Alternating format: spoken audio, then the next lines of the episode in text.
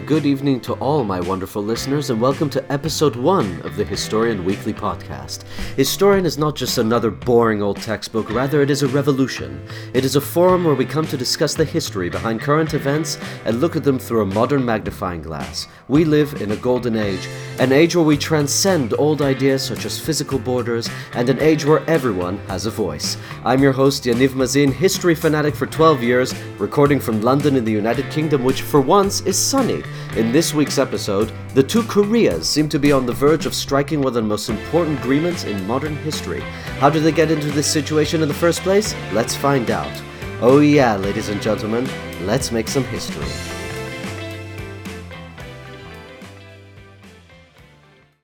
So, Korea then. It's hard to know where to start.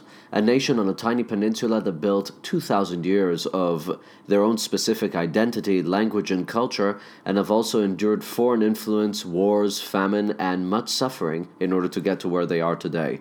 But why did they split? And how did we get into the situation where a nation of the same people in the same language are split so badly that they have to come to an agreement not to pretty much nuke each other? I think the best place to start would be with the Korean annexation by Japan in 1910. In 1910, Japan took over the Korean peninsula because they needed to expand and gain more resources and cheap labor for their empire, and Korea was pretty much the closest target. So when Japan took over, they abolished the Korean currency and they were pretty much under the complete control of the peninsula. They set about destroying palaces, castles, temples, and removed much of the emperor's dynasty, which was ruling there for hundreds of years, and replaced it by their own governmental office. After Emperor Gojong, sorry for any Korean listeners who I'm butchering his name, I'm sure, passed away, uh, rumors of Japanese poisoning and independence ran amok. Anti Japanese sentiment was everywhere, and rallies were taking place, which culminated at the time at the March the 1st rally, in which 7,000 Koreans were killed by Japanese soldiers or personnel. Now, we must remember that these protests were peaceful. Two million people actually took part in them after Woodrow Wilson's speech, which declared that all nations should have independence, although the Japanese ignored it.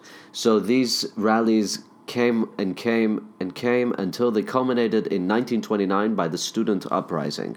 The Japanese, instead of heeding to their subjects' pleas, actually strengthened military rule in Korea and began cracking down on them with huge force.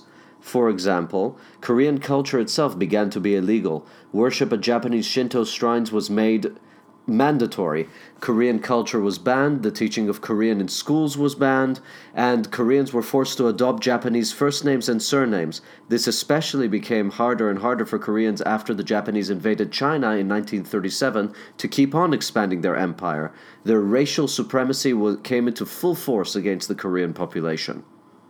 So in 1945, the Japanese lost the war and were nuked to smithereens in two places and the Japanese ran away from Korea with their tail between their legs. But that left a question what to do with the newly independent Korea? Is it uh, to be split like Germany, or is it to be given full independence immediately?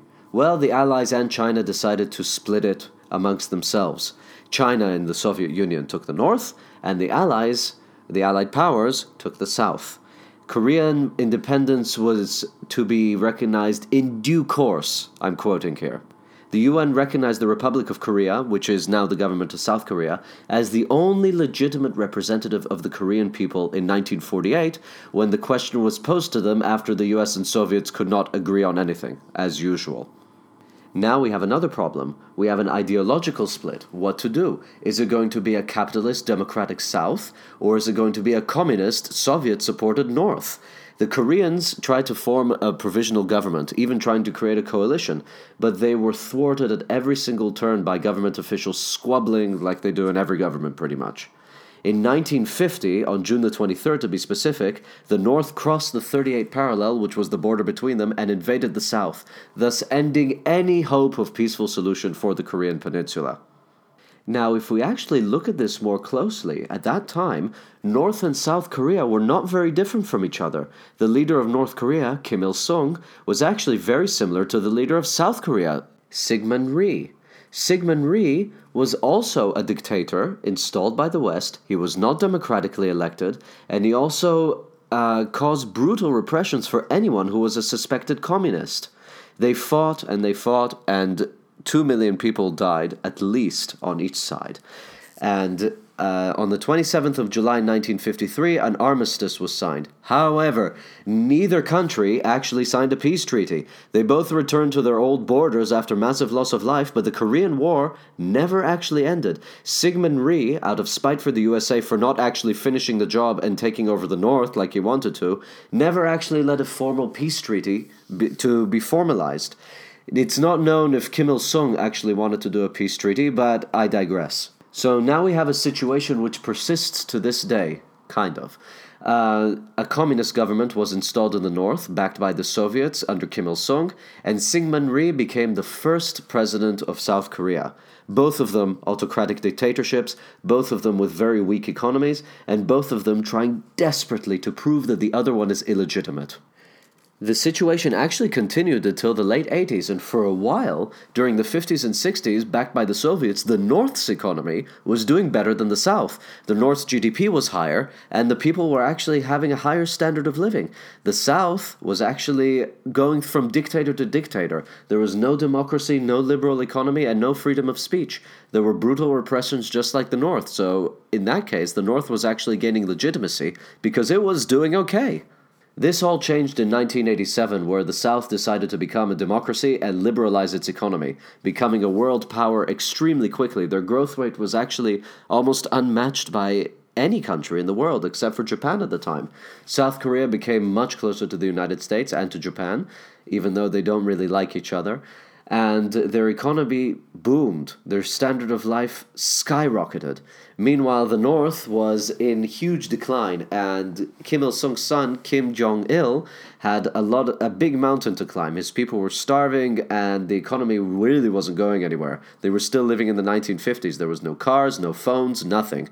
You only had a car if you had a government official. Now the disparity begins. What is Kim going to do?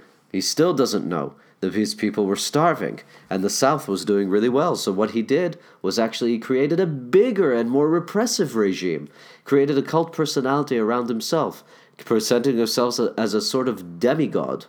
After the Soviet Union collapsed in 1991, the situation in the North got much worse.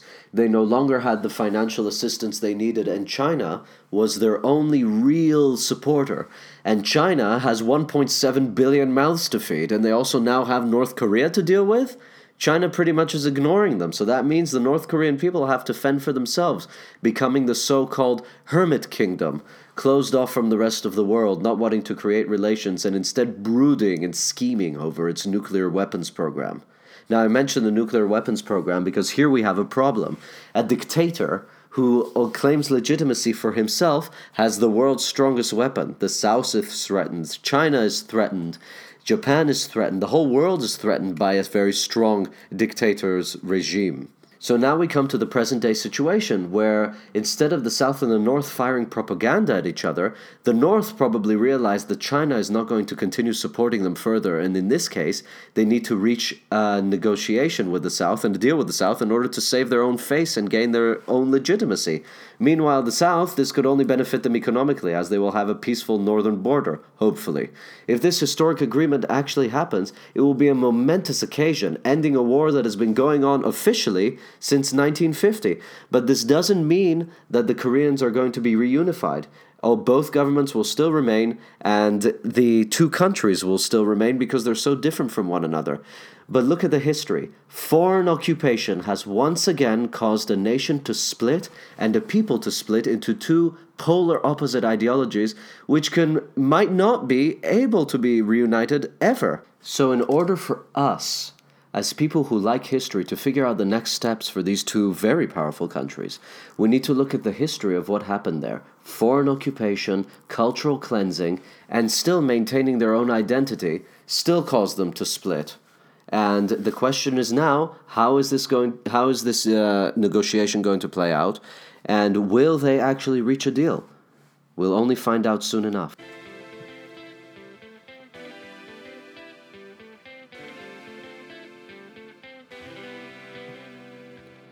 Well, ladies and gentlemen, the first episode of the Historyan Weekly podcast has come to an end. Let me thank you from the bottom of my heart for listening to the first episode of what is hopefully many to come. And thank you very much for taking an interest in history and how it affects our modern lives and how we can improve ourselves as the human race. You can find me on the Facebook page, which is just called Historyan, or visit the website historyan.net. And please don't hesitate to leave any comments or questions, and I would really like to get to them in the next episode. Again, thank you so much for listening. I'm Yaniv Mazin, and have a good week, everybody.